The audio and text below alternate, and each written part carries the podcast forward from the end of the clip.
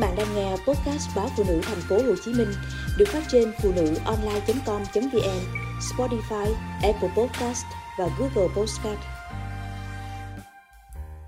Mùa cá nấu ngọt không chỉ là sự khéo léo, tinh tế mà mẹ còn dạy chúng tôi tính tiết kiệm, ăn trong nồi, ngồi trong hướng.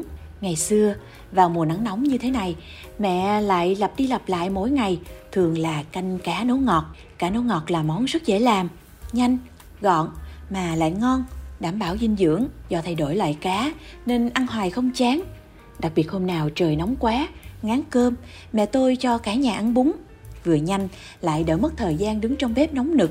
Những loại cá chuyên nấu ngọt thường là cá thu, cá phèn, cá đổng quéo, cá sơn thóc hay cá bè. Mỗi loại cá làm nên hương vị rất khác nhau, có nhiều cách nấu ngọt tùy theo gia đình hay vùng miền và tùy thuộc vào người chế biến. Cách nấu của mẹ tôi thì lại rất đơn giản. Cá mua về rửa sạch, để ráo. Có người thích ướp cá với tí mắm, cho cá đậm đà. Có người thích giả thêm tí ớt, hành cho bớt mùi tanh. Lại có người chỉ để vậy để tận hưởng đúng vị ngọt của cá tươi. Tùy loại cá, mẹ tôi sẽ chọn cách nấu cho phù hợp. Bắt nước lên bếp, chờ sôi, bỏ cá vào. Sôi vài dạo cho chín cá xong thì bỏ thơm, cà đã cắt miếng vào, nêm nếm vừa ăn, cho thêm ít hành ngò, có khi mẹ tôi lại cho tí dầu ăn vào son, khử hành cho thơm, xong cho cà chua vào tao cho ra màu, mới đổ nước vào. Nước sôi, bỏ cá, thơm, cho sôi vài dạo, rồi nêm hành ngò. Với cách nấu này, tôi canh phải có chút ván vàng trên mặt, nhưng nước thì vẫn trong và dịu ngọt. Tuy nhiên, đã tao dầu nên tô canh không được vị thanh như cách nấu nói trên. Cách nấu ngọt phải ăn nóng nên mẹ tôi thường chuẩn bị mọi thứ đến khi gần ăn thì mới nấu. Yêu cầu tô canh múc ra thì nước phải trong veo. Những miếng thơm, miếng cà gần như còn nguyên vẹn. Hương cũng như vị phải được bảo toàn tuyệt đối. Cá thu mềm, vừa, hơi dai. Cá bè thì phải béo, cá sơn thóc thì phải dai thịt. Cá phèn hay cá đổng thì phải đảm bảo vị thế trung dung giữa cá thu và cá bè. Cá liệt thì lại có một mùi rất riêng làm nên hương vị tô canh đúng kiểu nấu ngọt, một đặc trưng nữa của nấu ngọt là hành ngò nêm vào canh.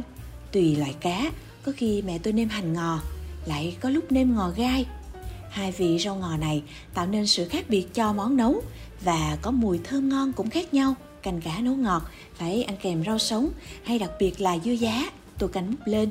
Miếng cá ẩn hiện bên dưới lớp thơm, cà chua và hành ngò phủ trên mặt, chén nước mắm nguyên chất dầm ớt xiêm thật cay thì mới ngon. Nếu không ăn cay, thì hãy cắt vài lát ớt sừng để tô điểm. Bên cạnh là đĩa rau sống hay dưa giá tăng kích thích vị giác và khứu giác. Bà tôi gắp cá ra đĩa chàng ít nước mắm lên. Chúng tôi gắp miếng cá và miếng cơm, thêm đũa rau sống hay dưa giá. Cắn một miếng ớt xiêm, rồi húp một thìa canh. Chao ơi, nó ngon trên cá tuyệt vời. Cá nấu ngọt, thể hiện cách ăn uống tao nhã, nhẹ nhàng chúng tôi đã học được bài học này từ mẹ.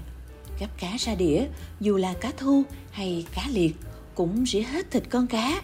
Chỉ còn trơ bội xương với cách ăn chậm rãi như tận hưởng từng chút cho đến cuối cùng.